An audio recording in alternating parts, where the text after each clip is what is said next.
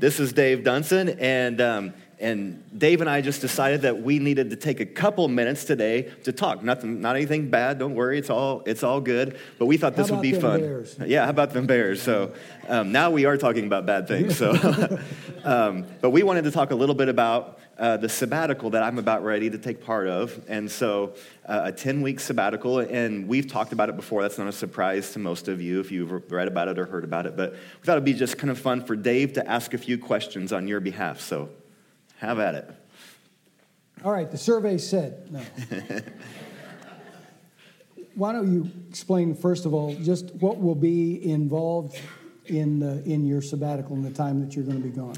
Yeah, and so when you, when you think about a sabbat, just even God's idea of the Sabbath, if you think about a pitcher of water getting poured out, that's a lot of us during the work week. And God said, sometimes take that pitcher and put it under the faucet and just let it run and fill it back up. And that's kind of really the spiritual idea behind the sabbatical. So, what I will personally be doing is I'm not going to go. I believe God has directed me to not go get a master's or a PhD or work on all this classwork or go visit a million churches and learn all these leadership concepts or write another book. I think God has told me go sit yourself underneath the faucet for 10 weeks and be calm and be still and get out of the constant output mode that you're in. And so that's kind of the theory behind that. In practicality, what that will look like is um, I'll, I'll spend some time in quiet and silence, even away doing that. I'll spend some time doing scripture memory. I'll spend lots of times with my kids. My kids sacrifice sometimes because of my ministry role, and, um, and I don't want them to ever feel bitter about having a dad who is a preacher. And so even get to have some one-on-one trips, or Beth and I spend some time with just one kid at a time. We have four, if you don't know. And so sometimes it's hard to do that. And so we'll be doing kind of all of those things uh, through the summer. Uh, very good. Why, what do you think the elders' motivation behind this is?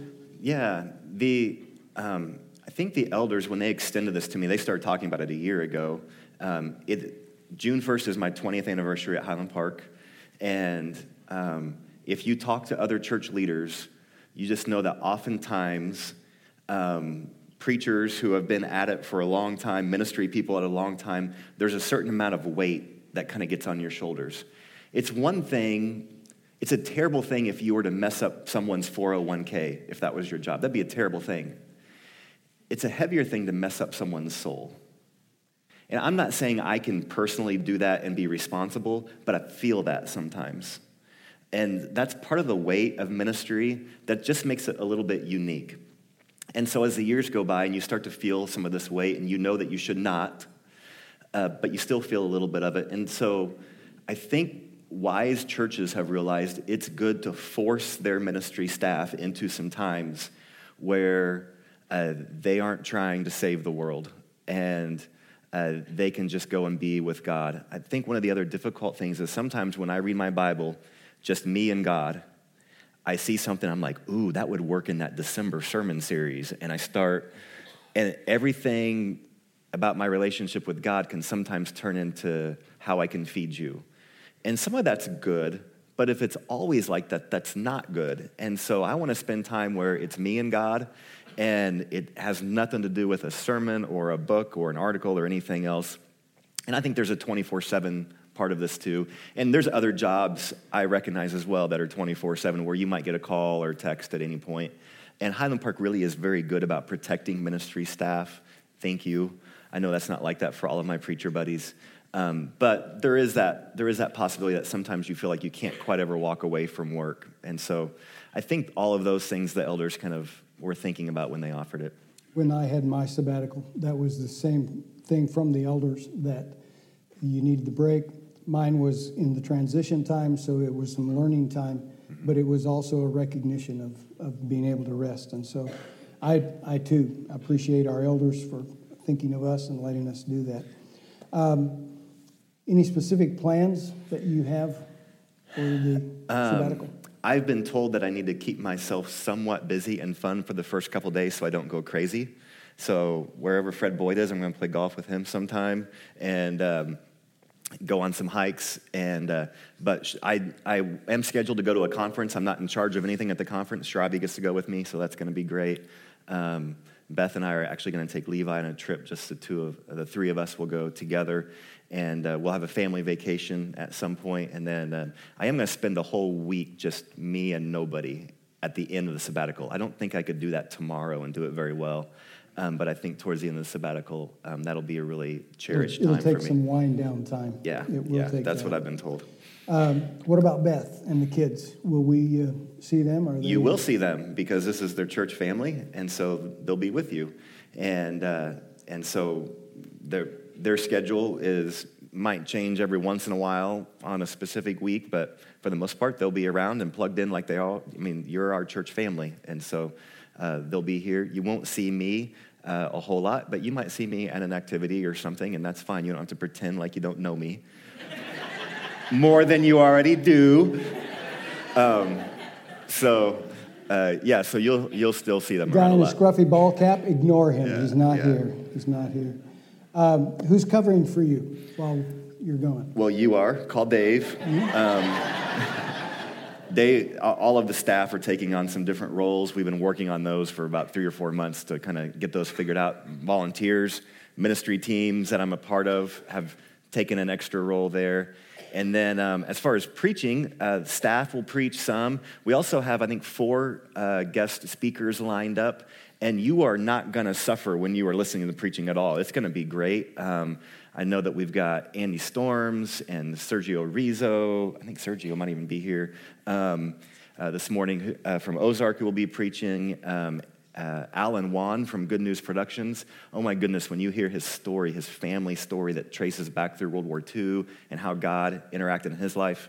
Um, Steve Thomas, many of you know, around Highland Park, will be preaching one Sunday. So we have several guest preachers who will be coming through.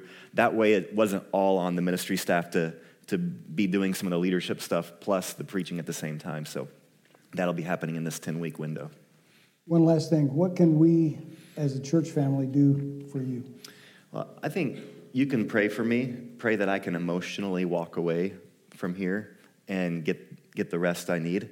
And uh, the truth is, I know I need it. Like I'm not like in a danger, emergency, crisis mode, but I can feel that I need this time, and I know it's going to be wise for me. So you can pray for me, and you can be consistently active here at Highland Park and just uh, doing what you do and loving and taking care of one another. And I think any preacher, their greatest hope would be that their people would love the Lord and love each other.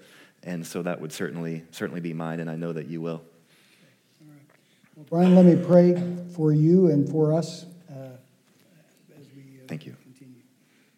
Lord, I do pray that this time of sabbatical for Brian would be that a time of rest, a time of rest that is committed to you, and a time in which you do work in Brian, in his heart and his mind, that uh, you want to accomplish. I pray that he will be receptive to your prompting. I pray that uh, your Holy Spirit would give him comfort and peace. Uh, I pray, Father, also for the family. I pray that it would be a time in which uh, they would see their contribution to this sabbatical as, as they uh, get to watch, as they get to be involved. I pray your blessing and your protection for safety throughout the summer. Pray, Father, that we as a church family would understand that, that this is your church and that mm-hmm. we serve you and that we get to do that together. And I do pray also, Father, for us to be able to love you and to love one another as we serve together here in this place. Ask your blessings in Christ's name. Amen. Amen. Thanks, Dave. Hey, so while I have you, I'm going to preach a sermon in just a couple of moments. Before I do, I want to do one more housekeeping thing, kind of like things that you're thinking of, oh, I should do this before I leave for vacation. Um, and so, if you are a guest, I hope this will encourage you and be helpful. But I, I do slightly apologize. It's a little bit of a, a housekeeping item, but we've been talking about our two year strategic plan of where, we're, where will Highland Park be in 2020. And if you missed that Sunday, go online and listen to it. It says strategic plan, it's a 15 minute thing, and that will really help kind of unpack kind of what, how God has been leading us. But we want to be as effective as we can be in the kingdom and here uh, on 31st Street. And so we've been praying and dreaming for a long time about that and have a direction where we believe God is moving us. But you also know that part of this strategic plan uh, at least factors into at some point some construction is going to happen right across the street and at least for a time we're going to lose parking and our, our, the best case scenario is that we'll lose parking for six to 12 months or so, and then we'll be able to park there again just a little bit farther away, but we'll still get to use that. That's best case scenario. Worst case scenario, scenario is we never get to park there again. but we're, we're holding out for best case scenario before we try to raise and spend a whole lot of money. And so that what we have to think about is part of the strategic plan is to reimagine our programming to figure out how we can do that without having to spend hundreds of thousands of dollars on some huge parking lot plan. And so uh, we talked some about this, and I want to just take it one step further so you can be kind of digesting it, and you'll hear more about this through the summer as we get closer. But the summer, things will stay the same. Uh, everything that we've been told is get ahead of it and don't let the parking situation dictate everything you do. So we want to get ahead of it. And we realize that when the shovel hits over there, we can't have one service, we need two. We can fit maybe in here, although that's questionable some Sundays, um, but we can't fit your cars, okay? So we need people to come to one service, and then we need to politely say, go move your car and leave so other people can come in and park in those parking spots. And what we've also been told is the best wisdom is change your programming before you have to duplicate. So get the programming how you want it so that then all you have to do is double it. You don't want to double and change all the programming at the same time. So, what that means for us next, probably around the beginning of September, is that during the nine o'clock hour, adult Bible classes that want to meet will meet. Um, some of those Bible classes are maybe thinking, do we want to go ahead and make a shift? Um, but as long as there's not construction, it's fine to be here during the nine o'clock hour. Um, but what would need to happen is when the shovel hits, is those classes would need to either meet earlier or at a different time, place, etc., something like that to figure out. And so we've been talking to all of the class teachers and leaders and people in those classes about those things um, as best we can. What that means for children's ministry is we can't have children's ministry Bible class hour at nine o'clock because we can't, we need something that duplicates. And so the strategy that the children's ministry team is actually pretty excited about and they think will work really well is to right now we have Bible classes for kids and then we have kids worship hour. And what we want to do is take the kids worship hour and rearrange parts of that and move the Bible class element into that hour, which means that kids will worship music, um, have fun with each other at the beginning, and then hear a Bible lesson from one teacher and then divide up into smaller groups. You could almost call them classes, in which they will study that, le- that same lesson a little bit deeper and relationally and discussion and pray, and they get that uh, extra attention from a loving adult who's praying for them and pouring into their lives. And we love that model. And we think it works really well. We continue to have our big time Wednesday night program, which has worked really, really well. Um, takes a summer break, but we'll relaunch again in the fall. For our student ministry, this has been more difficult to figure out, to be honest with you. Um, and you'll understand why when I'm talking, but we, we've been talking and asking questions, and Matt has shot out emails and had meetings of give me your best, your best ideas, and we continue to look at all of those and try to figure out what works best. Um, but what we think for middle school and high school is again, we can't do the Bible class at nine because we can't double it whenever the parking lot issue hits. And I don't think we're going to get our high schoolers here at 8 o'clock in the morning. Um, in fact, I haven't talked to many people who really like that idea very much. Um, maybe 8:30 for some people, but probably not for our younger folks. And uh, we know how that can be. And so, what we're looking at doing is um, expanding the Wednesday night program. That's our largest student programming uh, event. And Wednesday night is a really healthy event. And what we're going to do is expand the time a little bit. Right now it's 6:30 to 8. We're going to take it from 6:15 to 8:15. And that will allow the small groups to meet again within that hour while not shortcutting the teaching and, and Bible teaching instruction that they get during that same time period. Um, we're also planning and working and dreaming about some special events that will be heavy on the teaching and worship and music and togetherness time that will happen throughout the year, maybe on Sundays, maybe in a, a different time, maybe about quarterly or something like that, that will kind of coincide um, with the sermon series, but teaching on a little more practical level for students. And so we're looking at ways to supplement that. We're also looking at some, tech, some ways to do things with technology and video and other ways. And maybe there's still the best idea that's out there and we haven't quite heard it yet. Um, so we still welcome your input. As the summer goes on, these plans will get a little bit more molded into the concrete because um, at some point we have to pull the trigger on all of this. So that's kind of what we're kind of what we're looking at. What we don't want to do is have the parking lot situation hit and then we don't have people in loving, growing environments. That would be a tragedy. Switching the times and programs around, we can handle that. The church has withstood a lot more than that. We can do that too. And so I know that it can still feel painful and difficult. That's why we want to talk to you about it now so we can kind of keep working this through the summer and be ready in the fall. And then we're going to be ready no matter what happens with the parking lot okay? And we'll just be ready to go from there. So, um, along with that, many of you were part of a four week small group intensive, and we had over 105 adults involved in that um, during the last four weeks, which was fantastic. Part of our strategic plan is to encourage more adults to be part of small groups because that better equips us to not be reliant on the building no matter what happens again in the future. Um, we have a small group leadership team that's going to be meeting and working through the summer and trying to help coach leaders and help make that system better. And um, that doesn't mean we have to not have a Sunday morning Bible class. Um, but it does make a natural way for us to say, here's a next step for you to connect with people and to grow in the Lord and to have people caring for you and you caring for them. And so all of that is kind of taking place kind of behind the scenes and working in the summer. And so thank you for praying with us. And if you're a guest, thank you for putting up with those five minutes. Now it's time to preach. So turn to Acts 18, where I really want to be, okay? The more the favorite part of my job is doing this, where we get to just open up the scripture. So, we've been in this four week series. This is the last week where we've been talking about bunkers.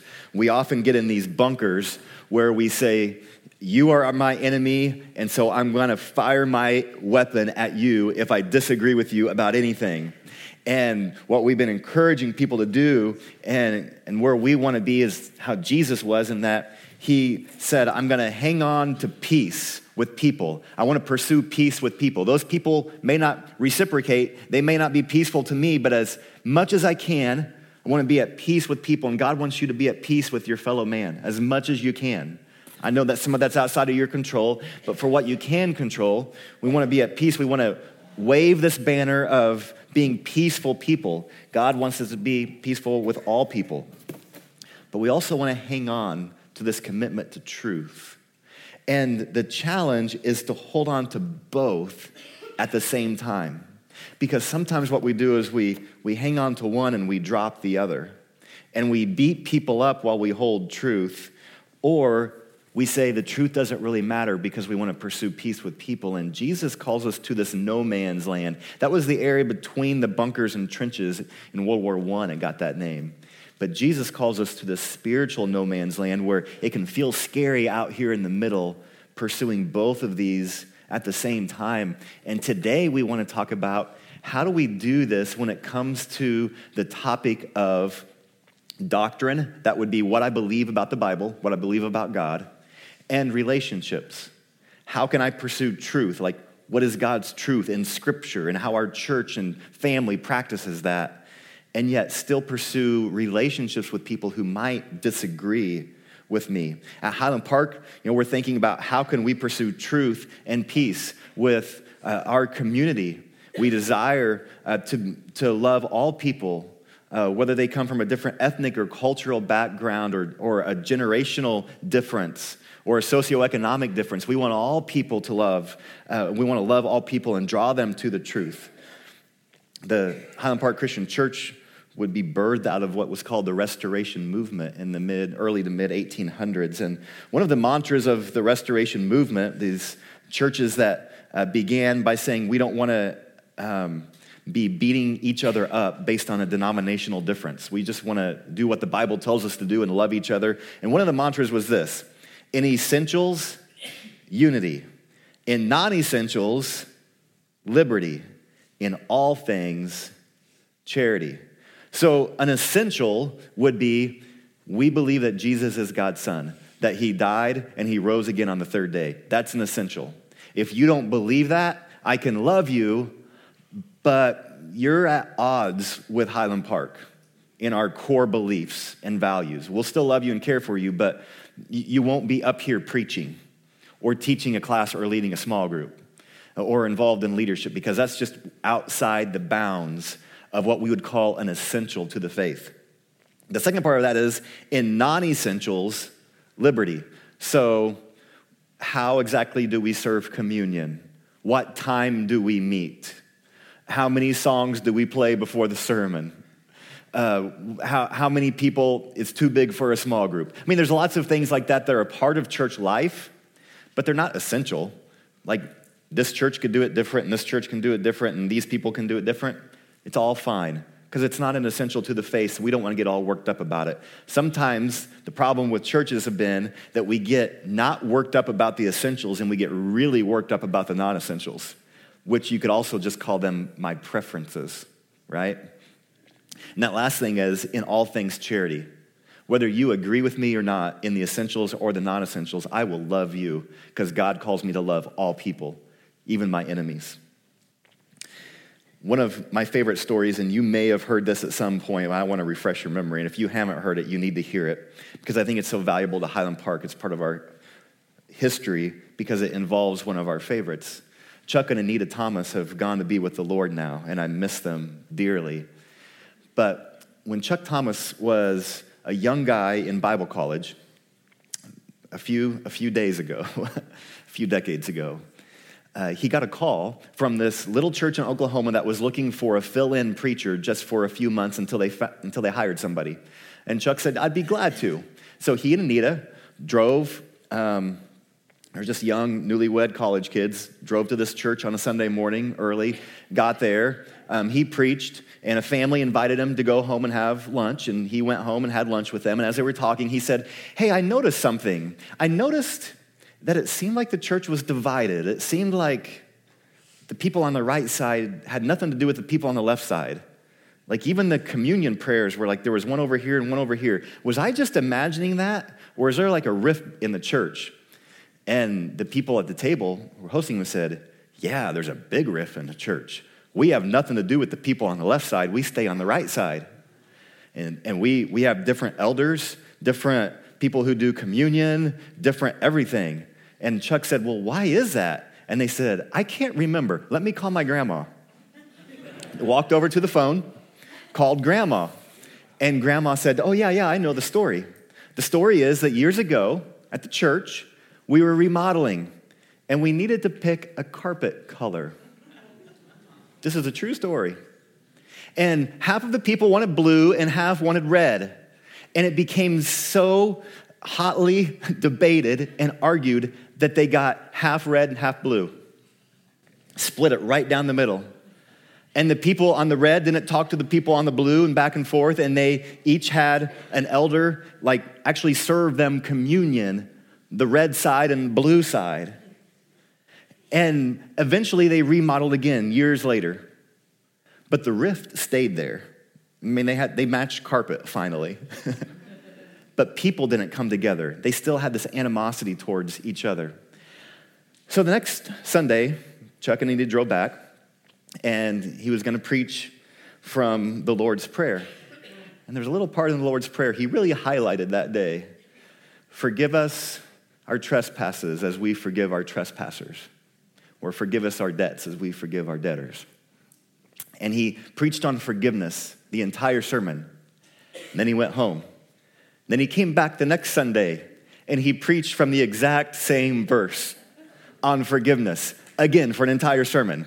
Went home, third Sunday in a row, came back, preached on forgiveness, same verse in the Lord's Prayer all over again. And by this time, the elders called an emergency meeting. They got Chuck in. I mean, he's still just a college kid. And, and Chuck isn't like one of those, he was never like an in your face guy. He was very laid back and not aggressive personality at all. So I'm sure he was scared. They brought him back there and they said, Chuck, you're a really good preacher and we really like you, but you've preached pretty much the same sermon three, three weeks in a row. What gives? And he said, I just felt like I was supposed to keep preaching it until you lived it. And they didn't fire him. To their credit, he went back home, came back fourth week in a row, had his sermon laid out uh, in his Bible Lord's Prayer, forgiveness. He was going to preach it again. But they had communion before the sermon, like we, like we did this morning. And the elder who was going to pray for this side was holding the trays, and he started to pray, and then he said, Wait, wait, wait, wait. And he put the trays down. He said, There's something I got to do. And he walked over to the other side, and he put his hand out, and he said, I am so sorry that I have acted like this. Would you forgive me? And the guy looked at him, and he put his trays down, but he didn't shake his hand. He gave him a bear hug. And they started crying. And it was like it was right out of the movies. People got up everywhere and they started going and asking for forgiveness for ways that they had mistreated the others. And there were tears and there was forgiveness, and uh, it was just beautiful. It went on for so long, they totally lost track of time and everything else. And by the time everybody had sat back down, Chuck just got up and he tossed his sermon aside. He just read the Lord's Prayer and then he said, Go in peace. And for the first time in decades, they did. When Chuck was telling me this story, he was in the hospital, and he got this little twinkle in his eye. He kind of sat up in his hospital bed. He said, Can you believe what a brash kid I was? I was a punk. and I said, No, Chuck, I don't think you were at all. I think you were God's man. Because in the midst of that, what did Chuck do? We believe in this core essential of forgiveness that forgiveness is one of the core tenets of the Bible, of the gospel. And we believe in trying to make peace with people. Chuck chose to not take a side. He chose to not say, well, it's all your fault or all your fault. But he stood in that no man's land, which for him looked like half right leg on red and left leg on blue carpet almost. But because he did that, he actually brought about change. And the people who actually bring about change are willing to stand in that dangerous no man's land where nobody wants to be, because you might get shot from both sides. So, how do we do that today? I think we can take a page out of Acts chapter 18. It's one of my favorite passages.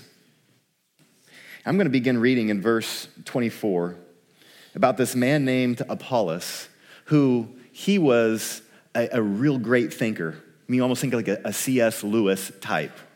He, he could go toe to toe with the, the philosophical heavyweights. Not everybody can do that, but he could. But there was one problem with his teaching. Here we go, verse 24. Meanwhile, a Jew named Apollos, a native of Alexandria, came to Ephesus.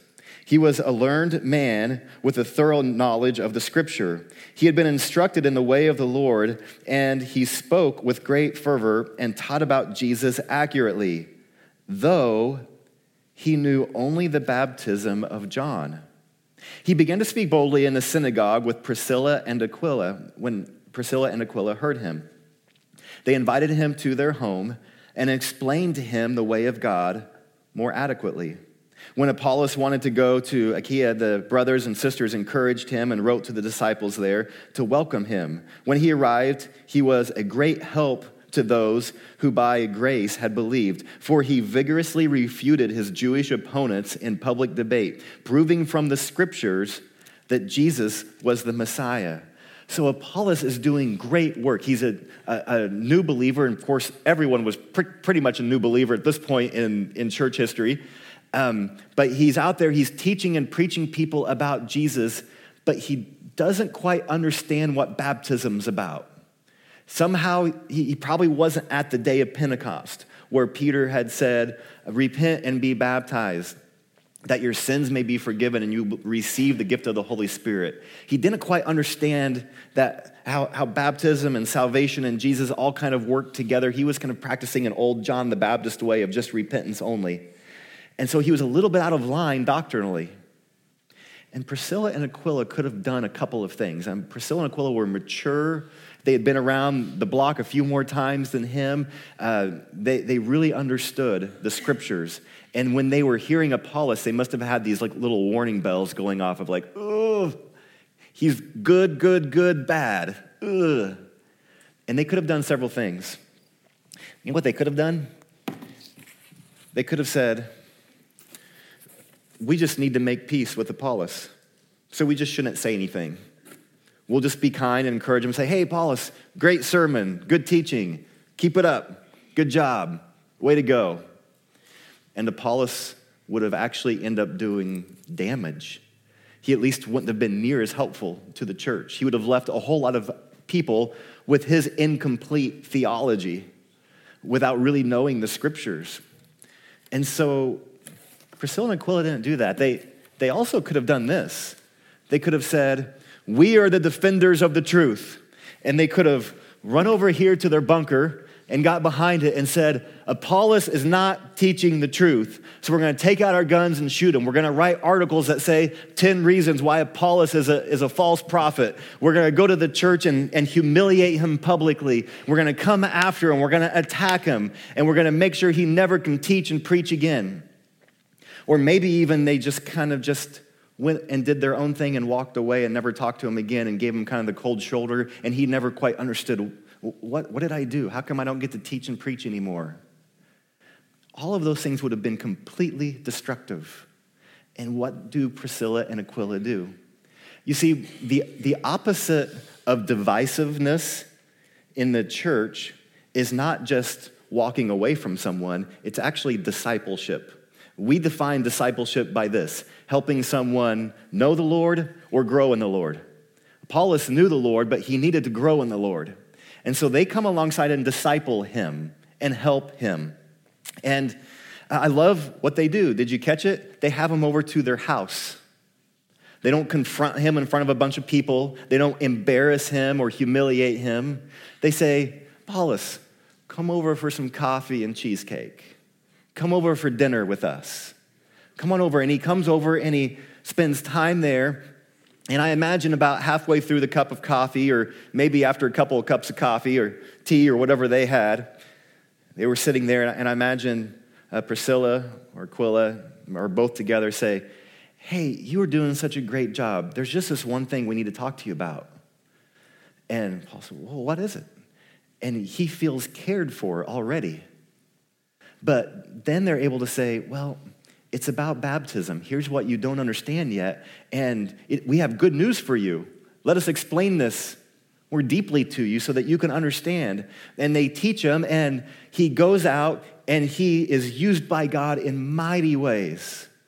So I just want to mention three things that discipleship is, just super quickly, because I think we have to have all three elements, and we see them all three right here. Discipleship is relational, it's relational. It, the best discipleship is always person with person. It's why you need the church, and it's why the church needs you. It's why your, your attendance at this and at a small group or at a Bible class or with your ministry team, it's important because we need each other. Because discipleship is always relational. And secondly, discipleship is instructional there's an instructional element. If you're just getting out and, and hanging with people, it's fine to be their friends, but you're not really doing discipleship unless there's some instruction. And it doesn't have to be you just teaching them from your great wisdom. Even better, it can be both of you looking at God's word and saying, What can we learn from God? That, the, that we are people here at Highland Park of the Bible, and we see God's word as every word is so helpful to us and it comes alive inside of us. And so discipleship has to be instructional, where we help one another know uh, the heart of God. And the third thing is discipleship is intentional. When my kids are walking too slow behind my wife at the grocery store, my wife will say, Come on, kids, walk with a purpose. and everybody kind of speeds up, and we try to, to, to stay up to speed with her as she goes through.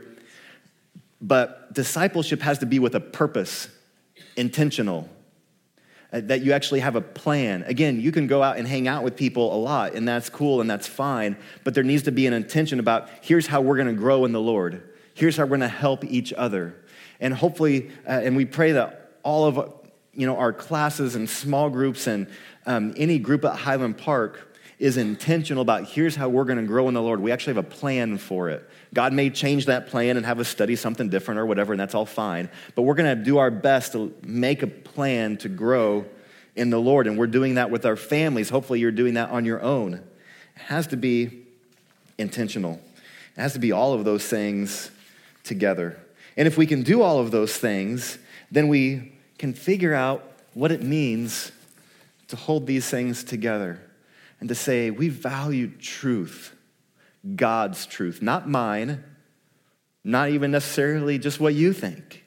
We value God's truth that is timeless. It's why when you, you can open your Bible to any verse in Proverbs and you'll read it and you'll think, whoa, that's still true today. His word is timeless. And God's, God also calls us to be at peace with people as best we can. As best we can. And so that we don't the thing is, if we drop peace, then we usually drop truth because nobody's going to listen to you unless you're trying to be kind to them and care for them and love them. And Apollos heard the truth because Priscilla and Aquila held this as well. They held this commitment to peace. And while I'm gone for a little bit this summer, my prayer for you is to pursue truth and peace that you care for one another, that you do what, follow the scripture that Haley read early from Ephesians 4, to make every effort to keep the unity of the Spirit through the bond of peace. That is our prayer. I love what Psalm 133 1 says. It says, How good and pleasant it is when God's people live together in unity. And I pray that you will experience that goodness in the, in the weeks and months and years ahead with each other because of our commitment to truth and peace at the same time, even in a hostile world. Let's pray. God, we, we thank you for your love and care for us. And we thank you that you are truth, you are peace, and you invite us to walk with you. And it's in Jesus' name we pray. Amen.